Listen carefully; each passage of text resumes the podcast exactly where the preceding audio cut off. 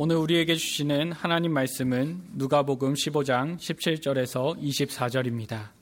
이에 스스로 돌이켜 이르되 내 아버지에게는 양식이 풍족한 품꾼이 얼마나 많은가. 나는 여기서 주려 죽는구나. 내가 일어나 아버지께 가서 이르기를 아버지, 내가 하늘과 아버지께 죄를 지었사오니 지금부터는 아버지의 아들이라 일컬음을 감당하지 못하겠나이다. 나를 품꾼의 하나로 보소서 하리라 하고 이에 일어나서 아버지께로 돌아가니라. 아직도 거리가 먼데 아버지가 그를 보고 측은히 여겨 달려가 목을 안고 입을 맞추니 아들이 이르되 아버지, 내가 하늘과 아버지께 죄를 지었사오니 지금부터는 아버지의 아들이라 일컬음을 감당하지 못하겠나이다 하나 아버지는 종들에게 이르되 제일 좋은 옷을 내어다가 입히고 손에 가락지를 끼우고 발에 신을 신기라. 그리고 살진 송아지를 끌어다가 잡으라. 우리가 먹고 즐기자. 이 내 아들은 죽었다가 다시 살아났으며 내가 잃었다가 다시 얻었노라 하니 그들이 즐거워하더라. 아멘. 공감은 다른 사람의 생각과 감정을 그의 입장에서 느끼고 이해해 주는 것이라고 할 수 있습니다. 개인주의 시대인 현대사회에서 공감은 굉장히 중요한 화두입니다. 혼자이기 때문에 더욱더 공감을 받고 싶은 것입니다. 그래서 공감도 능력이다라고 말하기도 하고 공감을 잘하는 사람이 사회적으로 성공할 가능성이 높다라고 말하기도 합니다. 하지만 심리적 영양소와 같은 공감은 모든 사람에게 있는 것이기는 하지만 모든 사람에게 풍성한 것은 아닙니다. 몇 해 전에 교육방송인 EBS에서 공감이라는 주제를 다룬 일이 있었습니다. 16개월에서 24개월 정도 된 아기들에게 놀이방에서 몇 시간 놀게 한 후 약간 출출할 때에 아기들을 하나씩 불러서 실험을 했습니다. 아기들이 좋아하는 달콤한 과자와 별로 좋아하지 않는 브로콜리를 두고서 선생님이 과자를 먹으면서는 인상을 찌푸리며 맛이 없다라고 말하고 브로콜리를 먹으면서는 환하게 웃으면서 맛있다는 말을 연발했습니다. 아기들은 묘한 표정을 지었습니다. 그리고 그 두 간식을 아기 앞에 두고 선생님께 맛있는 간식 주세요라고 말했더니 아기들이 잠시 머뭇거리더니 전부 다 브로콜리를 집어서 주었습니다. 물론 자신들은 과자를 집어서 먹었습니다.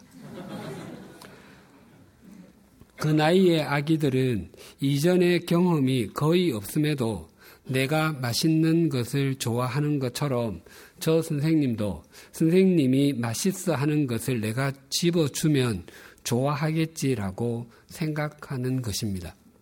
즉, 공감 능력은 굉장히 일찍 형성된다는 것입니다. 또 그 방송에서 20대 남자 2명과 여자 2명을 80대로 분장하게 하여 체험하게 했습니다. 얼굴만 바꾼 것이 아니라 팔, 다리에 보호대를 채워서 관절이 굳은 상태를 만들었고 모래주머니를 채워서 천근만근이 된 몸을 만들었고 시력 저하 안경까지 씌워서 노안을 만들었습니다. 청년들은 얼마 지나지 않아서 팔다리에 통증이 있다고 말했습니다. 주방에서 몇 가지 일을 하게 하였는데 평소 익숙하던 것이 어색하기만 했습니다. 와이셔츠를 개키는 것을 어려워했고 유리병에 작게 쓰인 유통기간을 찾아서 읽는 것도 힘들어했습니다. 그 실험은 상대를 온전히 이해하는 것이 참 어려운 일임을 보여줍니다. 하지만 상대가 겪고 있는 일을 나중에 나도 겪을 수 있다라는 것을 중심으로 받아들이면 다른 사람을 좀 더 깊이 공감해 줄 수 있을 것입니다. 흔히 공감을 정서적 공감과 인지적 공감으로 나눕니다. 정서적 공감은 상대의 감정을 자신도 그대로 느끼며 이해해 주는 것입니다. 반면에 인지적 공감은 상대의 상황을 최대한 이해하려고 하고 상대의 신을 싣는 마음으로 수용해 주는 것입니다. 사람들이 겪는 경험은 다 다릅니다. 그래서 한계를 가진 사람이 상대를 100% 이해하는 것은 불가능합니다. 그래서 우리의 공감은 정서적인 것보다는 인지적인 것이 훨씬 더 많습니다. 제가 신학대학원에 다닐 때 목회 상담학 시간에 배운 공감 두 가지가 있습니다. 그것은 기초 공감과 발전 공감입니다. 기초 공감은 상대가 처한 자리까지 내려가서 이해하고 상대를 수용하는 것입니다. 어떤 부부가 사고로 아들을 잃었습니다. 자식을 잃은 부모의 가슴이 얼마나 찢어졌겠습니까? 그 부부는 그리스도인임에도 슬픔을 주체할 수가 없었습니다. 여러 교인들과 또 친구들이 와서 죽음 이후의 소망에 대해서 말해 주었습니다. 그것은 그 부부가 이미 알고 있는 것이었고 이 사람이 했던 말을 저 사람이 반복해서 말했습니다. 그 부부의 귀에는 그들의 말이 들리지가 않았습니다. 그리고 그들이 빨리 갔으면 좋겠다고 생각했습니다. 그런데 한 친구 부부가 찾아와서 그 부부 옆에 앉았습니다. 그들은 아무런 말도 하지 않았고 몇 시간 함께 있기만 했습니다. 그들은 아들을 잃은 부부가 요청하는 것을 들어주었고 묻는 질문에만 간단하게 답변했습니다. 그리고 짧게 기도하고 떠났습니다. 그 부부는 그들에게서 큰 위로를 받았습니다. 그 부부는 그들이 가지 말고 옆에 좀 더 있었으면 좋겠다고 생각했습니다. 고통 중에 있거나 어려운 과정을 통과하고 있는 사람을 공경해주는 첩경은 그들에게 말을 많이 하는 것이 아닙니다.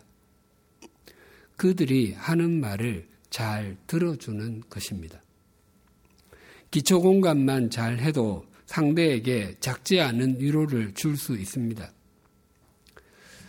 그러나 많은 것을 말하면 위로를 주기보다 상처를 주기 쉽습니다. 마치 욥의 친구들이 그랬던 것처럼 말입니다. 발전 공감은 상대방의 자리까지 내려갈 뿐만 아니라 상대방이 어렴풋하게 느끼고 있는 것이나 잘 알지 못하는 것을 깨닫게 해주는 것입니다. 이것의 대표적인 예가 성경에 있는데 요한복음 4장에 나오는 예수님과 사마리아 여인과의 만남입니다. 그 여인은 정오에 물을 기르러 나왔다가 그곳을 지나가시는 예수님을 만났습니다. 예수님께서는 제자들이 먹을 것을 사러 동네로 들어간 사이에 우물 곁에서 잠시 쉬고 계시는 중이었습니다. 예수님께서는 물을 깃는 그 여인에게 물 좀 달라고 했습니다. 당시에 유대인과 사마리아 사람은 견원지간과 같았기 때문에 여인은 예수님의 요청을 거절했습니다. 그때 예수님께서 이렇게 말씀하셨습니다. 요한복음 4장 10절입니다. 예수께서 대답하여 이르시되 내가 만일 하나님의 선물과 또 내게 물 좀 달라 하는 이가 누군 줄 알았더라면 내가 그에게 구하였을 것이요 그가 생수를 내게 주었으리라. 하나님의 선물은 구원을, 생수는 성령님을 의미합니다. 그러자 여인은 선생님, 당신에게는 물을 기를 그릇도 없고 이 우물은 깊은데 어떻게 나에게 생수를 줄 수 있다는 말입니까? 우리 조상 야곱이 이 물을 우리에게 주어서 우리가 지금까지 먹고 있는데 당신이 야곱보다 더 큽니까? 라고 비아냥거리듯 반문했습니다. 여인의 머릿속에는 오직 우물물밖에 없었습니다. 그 이상의 것이 있을 것이라고는 꿈에도 생각하지 않았습니다. 그때 예수님께서 이렇게 말씀하셨습니다. 요한복음 4장 13절 14절입니다. 예수께서 대답하여 이르시되 이 물을 마시는 자마다 다시 목마르려니와 내가 주는 물을 마시는 자는 영원히 목마르지 아니하리니 내가 주는 물은 그 속에서 영생하도록 솟아나는 샘물이 되리라. 표면적으로 예수님과 여인은 서로 물에 대해서 말하고 있습니다. 그러나 여인은 그냥 마시는 물을 말하고 예수님은 영원한 생수, 즉 구원과 영생, 성령님에 대해서 말씀하고 있었습니다. 그래서 그 여인은 예수님께서 말씀하시는 그 깊은 의미를 깨달을 수가 없었습니다. 대화가 깊어지면서 여인은 예수님이 누구신지에 대해서 눈뜨게 되었고 예수님께서 말씀하시던 생수의 의미를 진정으로 깨닫게 되었습니다. 여인은 자신에게 가장 필요한 것이 우물물이라고 생각하고 있었지만 예수님께서는 그에게 필요한 것이 물이 아니라 영원한 생명인 것을 아시고 그것을 주려고 하셨습니다. 이것이 발정 공감입니다. 오늘 본문은 기초 공감만을 원하는 둘째 아들의 요구에 기초 공감을 넘어서 발전 공감으로 응답하는 아버지에 대해서 증거합니다. 17절이 이렇게 증거합니다. 이에 스스로 돌이켜 이르되 내 아버지에게는 양식이 풍족한 품꾼이 얼마나 많은가 나는 여기서 주려 죽는구나. 둘째 아들은 아버지의 그늘에서 벗어나는 것이 행복의 시작이라고 생각했습니다. 그래서 억지로 아버지의 유산을 받아서 급하게 모든 것을 처분하고 먼 나라로 떠나갔습니다. 한동안은 아주 행복하다고 느꼈을 것입니다. 그러나 그 소유와 인생을 탕진하자 흉년이 찾아왔습니다. 결국은 돼지치기가 되었지만 줄임배를 움켜쥐어야 했습니다. 그래서 둘째 아들은 자신과 자신의 집에서 일하는 품꾼들과 비교해 보고서야 아버지의 집이 얼마나 풍성한지 또 아버지가 얼마나 인자한 분이신지를 비로소 확인하게 되었습니다. 하나님을 떠난 인생은 아무리 많은 것을 가지고 있을지라도 또 아무리 많은 것을 누리고 있을지라도 추리고 목마른 인생일 수밖에 없습니다. 왜냐하면 하나님께서 사람을 만드실 때 하나님 안에서만 진정한 만족과 은총을 누리게 하셨기 때문입니다. 그래서 둘째 아들은 일어나서 아버지께로 향했습니다. 20절이 이렇게 증가합니다. 이에 일어나서 아버지께로 돌아가니라. 아직도 거리가 먼데 아버지가 그를 보고 측은히 여겨 달려가 목을 안고 입을 맞추니. 둘째 아들이 아주 먼 곳에서부터 집을 향해 걸어오고 있을 때 그가 아버지를 먼저 알아본 것이 아니라 아버지가 그를 먼저 알아보았습니다. 둘째 아들은 나갈 때의 모습과는 완전히 다른 모습이었을 것입니다. 입었던 옷도 나갈 때가 비단 옷이었다고 한다면 돌아올 때는 넉마와도 같았을 것입니다. 게다가 돼지 치는 일을 하다가 돌아왔고 흉년으로 쥐엄 열매도 잘 먹지 못했기 때문에 외모도 많이 바뀌어 있었을 것입니다. 그럼에도 아버지는 그가 아들이라고 하는 것을 정확하게 알아보았습니다. 한자 중에 친할 친자가 있습니다. 그 한자의 구성을 보면 그 나무목자 위에 설립자가 있고 그 옆에 볼견자가 있습니다. 즉 나무 위에 올라가서 멀리 보는 모습을 형상화한 글자입니다. 마치 둘째 아들을 기다리는 아버지의 모습을 한자로 만들어 놓은 것 같습니다. 아버지가 둘째 아들을 그렇게 기다렸기 때문에 아버지는 달려가서 목을 안고 입을 맞추었습니다. 당시 중동의 남자들은 천천히 걸었고 뛰는 법이 없었습니다. 그러나 아버지는 달려갔습니다. 달려가다의 문자적인 의미는 전력 질주하다입니다.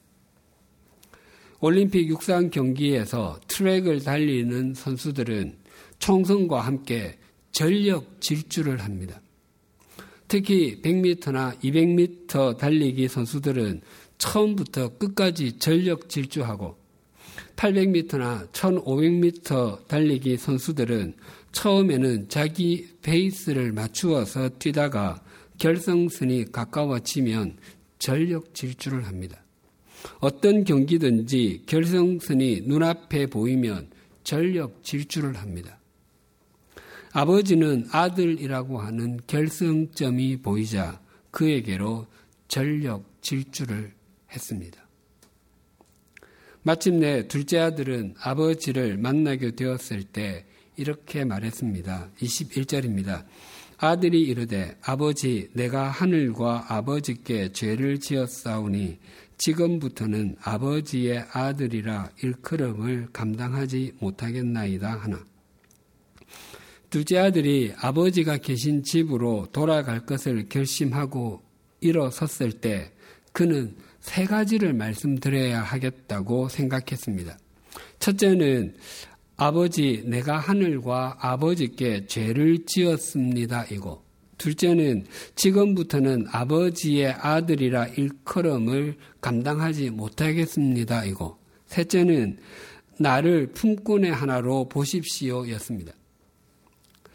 지난 감사주일에 미국 미시간주 트래버스시티 버지 농장에서 자란 소녀가 가출하였다가 1년여 만에 집으로 돌아왔을 때 가족들은 물론이고 일가 친척들 모두가 환영해준 이야기를 들려드렸습니다. 그 소녀는 집으로 돌아가면서 아버지께 아빠 죄송해요. 잘못했어요. 아빠 잘못이 아니에요. 제 잘못이에요. 용서해 주세요. 라는 이 말을 목이 잠길 정도로 수없이 연습했습니다. 하지만 아버지는 그 말을 듣지 않고 쉿 이러고 있을 때가 아니야.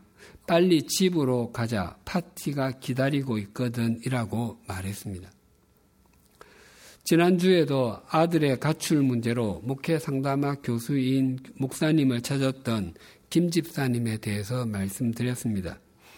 김 집사님은 가출한 아들을 때리지 말라고 한 목사님의 말을 듣고 경찰서로 가면서 수백 번도 더 너 배고프지 뭐 먹을래?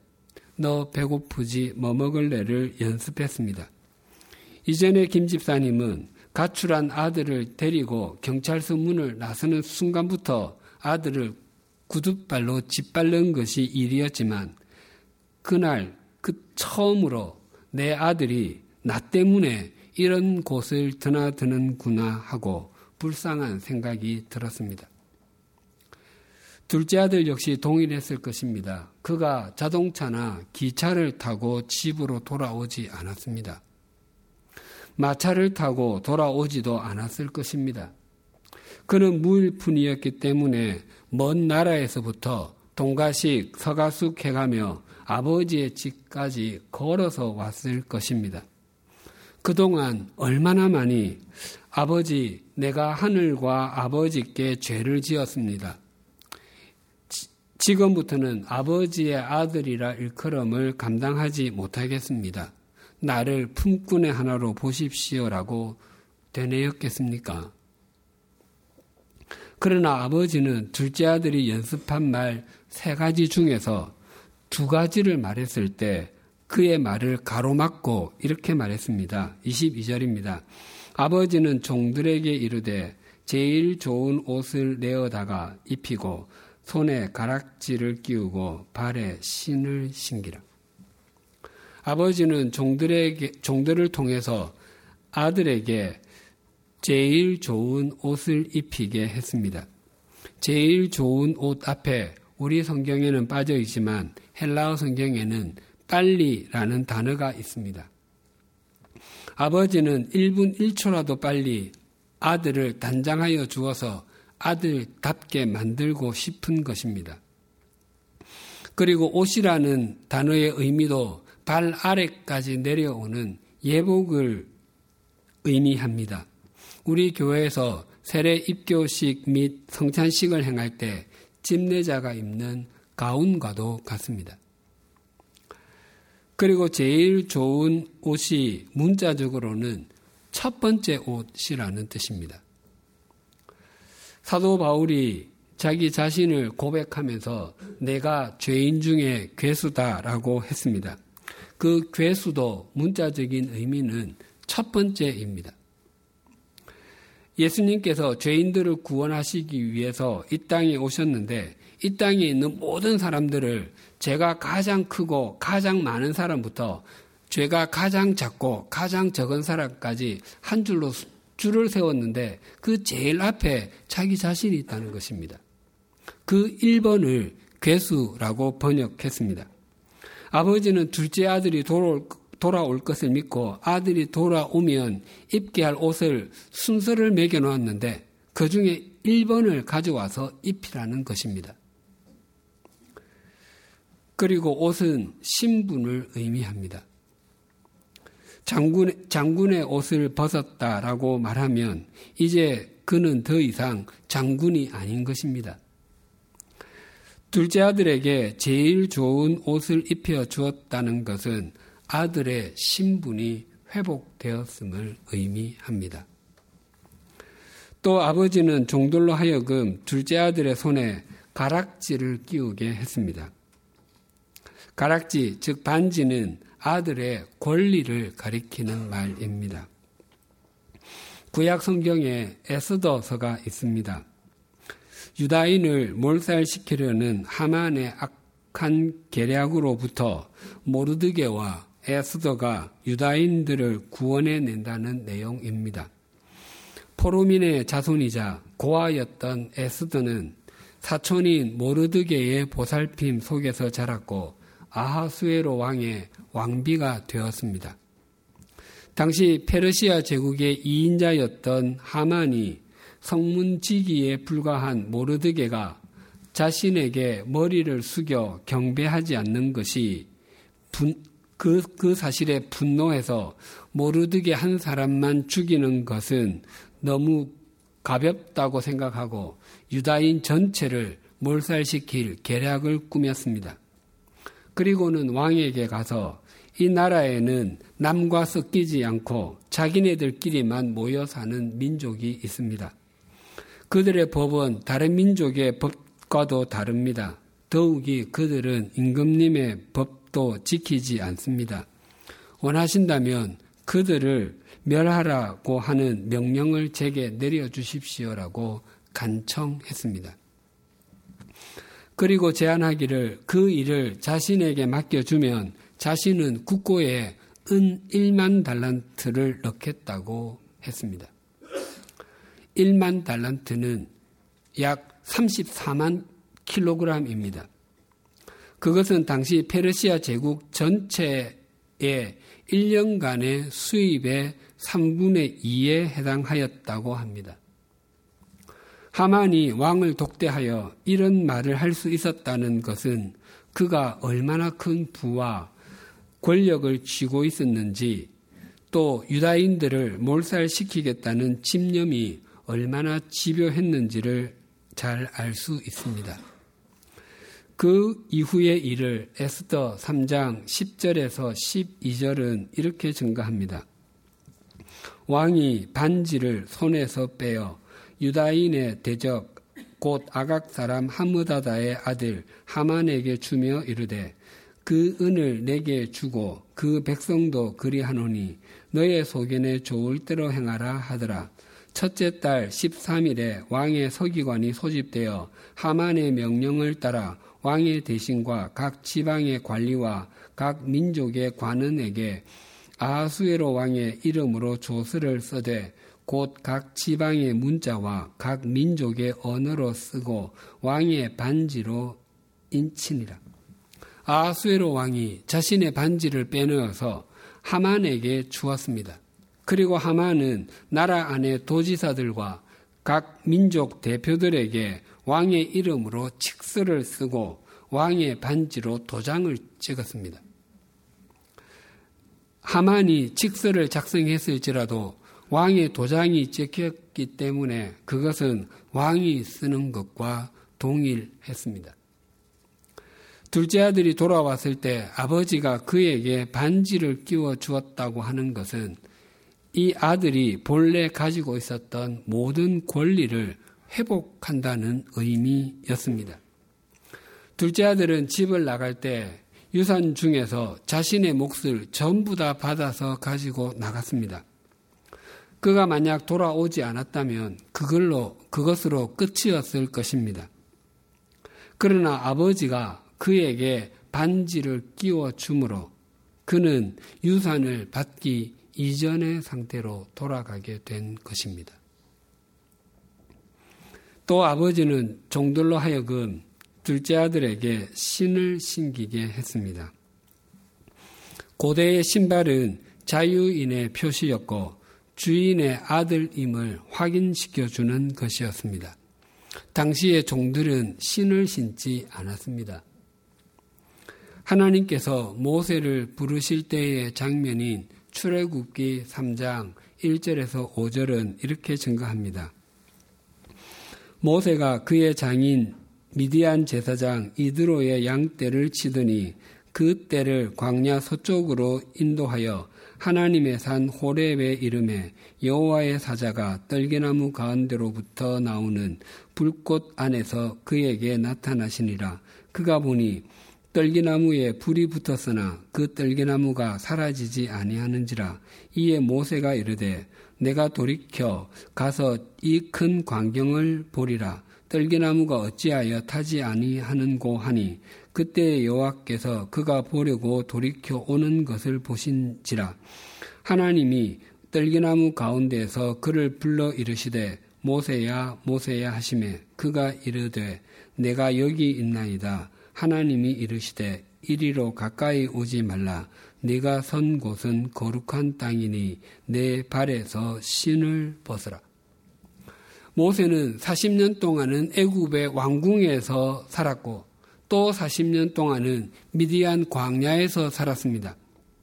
이 80년 기간 동안 모세는 자기 자신이 자기 인생의 주인이었습니다. 외적으로 남들이 보기에 부러워하는 자리에 있었던지 또 초라한 자리에 있었던지 그는 자신의 인생의 주인이 자신이기 때문에 하나님께서 쓰실 수 없는 인생이었습니다. 그를 부르신 하나님께서 가장 먼저 그에게 요구하신 것이 신을 벗게 하는 일이었습니다.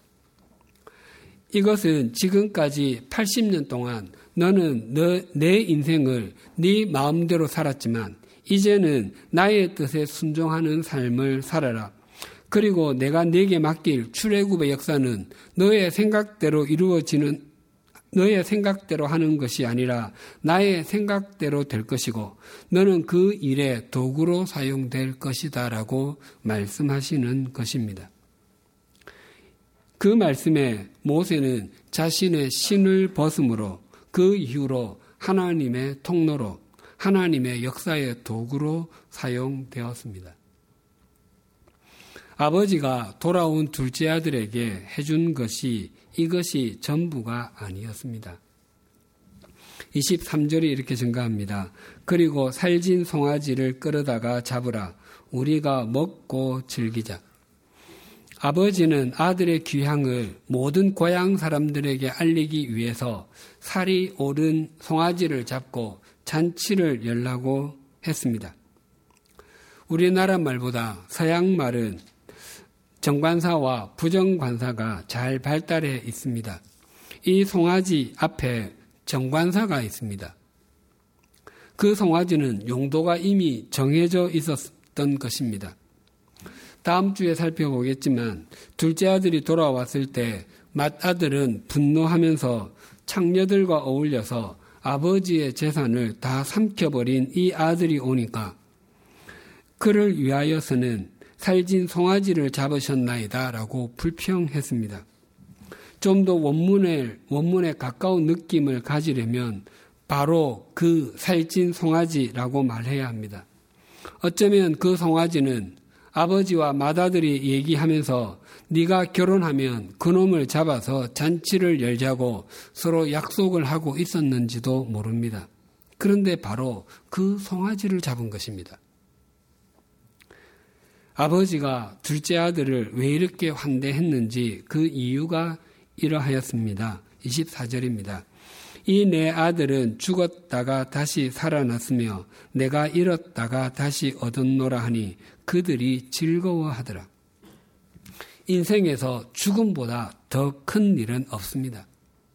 아무리 총명한 사람이라 할지라도 또 아무리 영향력이 있는 사람이라고 할지라도 그 코에서 호흡이 끊어지는 순간에 모든 것은 끝이 납니다.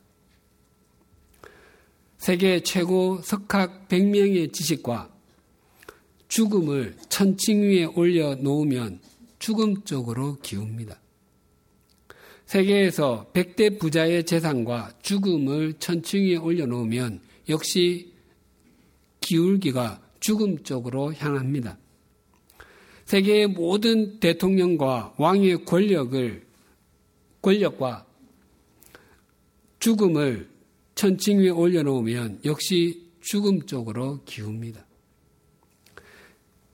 생명이 얼마나 존귀하면 예수님께서는 온 천하와도 바꿀 수 없는 것이다 라고 말씀하셨겠습니까? 아버지는 이 아들이 죽었다가 살아난 것으로 보았습니다. 그렇기 때문에 그 무엇과도 이 아들을 바꿀 수가 없는 것입니다. 그리고 누가 뭐라고 해도 이 아들은 내 아들이다 라고 선언하는 것입니다. 둘째 아들이 집으로 돌아올 때에 생각한 것은 품꾼의 하나로 대해주는 것이었습니다. 줄인 배를 채울 수 있다면 더 이상 소원이 없겠다고 생각했습니다. 그러나 아버지는 아들을 기초 공감하는 것만으로 만족하지 않았습니다. 아버지는 아들이 상상할 수 없을 정도로 발전 공감해 주었습니다. 오늘은 대림절 둘째 주일입니다. 하나님께서는 우리를 기초 공감해 주시는 것으로 만족하지 않으시고 발전 공감해 주시기 위해서 하나님의 아들을 이 땅에 보내어 주셨습니다. 예전에 우리는 누군가가 우리의 인생을 창조했고 또 우리의 삶을 인도하신다는 것은 믿을 수가 없는 헛소리라고 생각했습니다. 이 땅에서 그냥 그저 그렇게 살다가 가는 것이라고 생각했습니다. 세속적 가치관을 따라서 살며 하고 싶은 대로 즐기면서 살다가 가면 된다고 믿었습니다. 그런데 예수 그리스도를 통해서 하나님이 우리의 아버지가 되신다는 것을 알게 되었고 이 땅에서 왜 살아야 하는지, 왜 바르게 살아야 하는지 그 이유를 알게 되었고 영원한 생명에 눈을 뜨게 되어서 그 생명에 잇된 삶을 살게 되었습니다. 그것을 알게 해 주시기 위해서 예수 그리스도께서 이 땅에 오셨습니다. 어린 시절 저는 가난이 싫어서 무엇을 하든지 돈을 많이 벌고 싶었습니다. 그런데 하나님께서는 저를 사람의 어부, 목회자로 부르셨습니다. 하나님께서 저를 발전 공감해 주시지 않으셨다면 결코 있을 수가 없는 일이었습니다. 이것은 비단 저에게만 해당하는 것이 결코 아닐 것입니다. 우리의 삶을 돌아보면 모두가 형태는 다를지라도 본질적으로 같은 고백을 할 것입니다. 이제는 우리 모두가 우리를 다시 얻었다고 기뻐하시는 그 하나님 안에서 함께 지어져 가며 그 하나님의 아들답게 그 하나님의 딸답게 살아가십시다.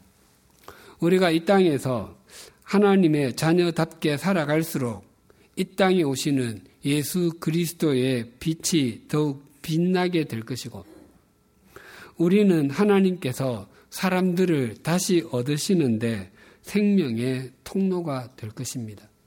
그때에 우리가 맞이하는 대림절과 성탄절은 진정한 생명의 절기, 빛의 절기가 될 것입니다. 기도드리시겠습니다. 하나님 아버지, 둘째 아들이 돌아오는 것을 그렇게 기뻐하시는 그 아버지가 바로 우리가 믿는 하나님 아버지가 되심을 감사합니다.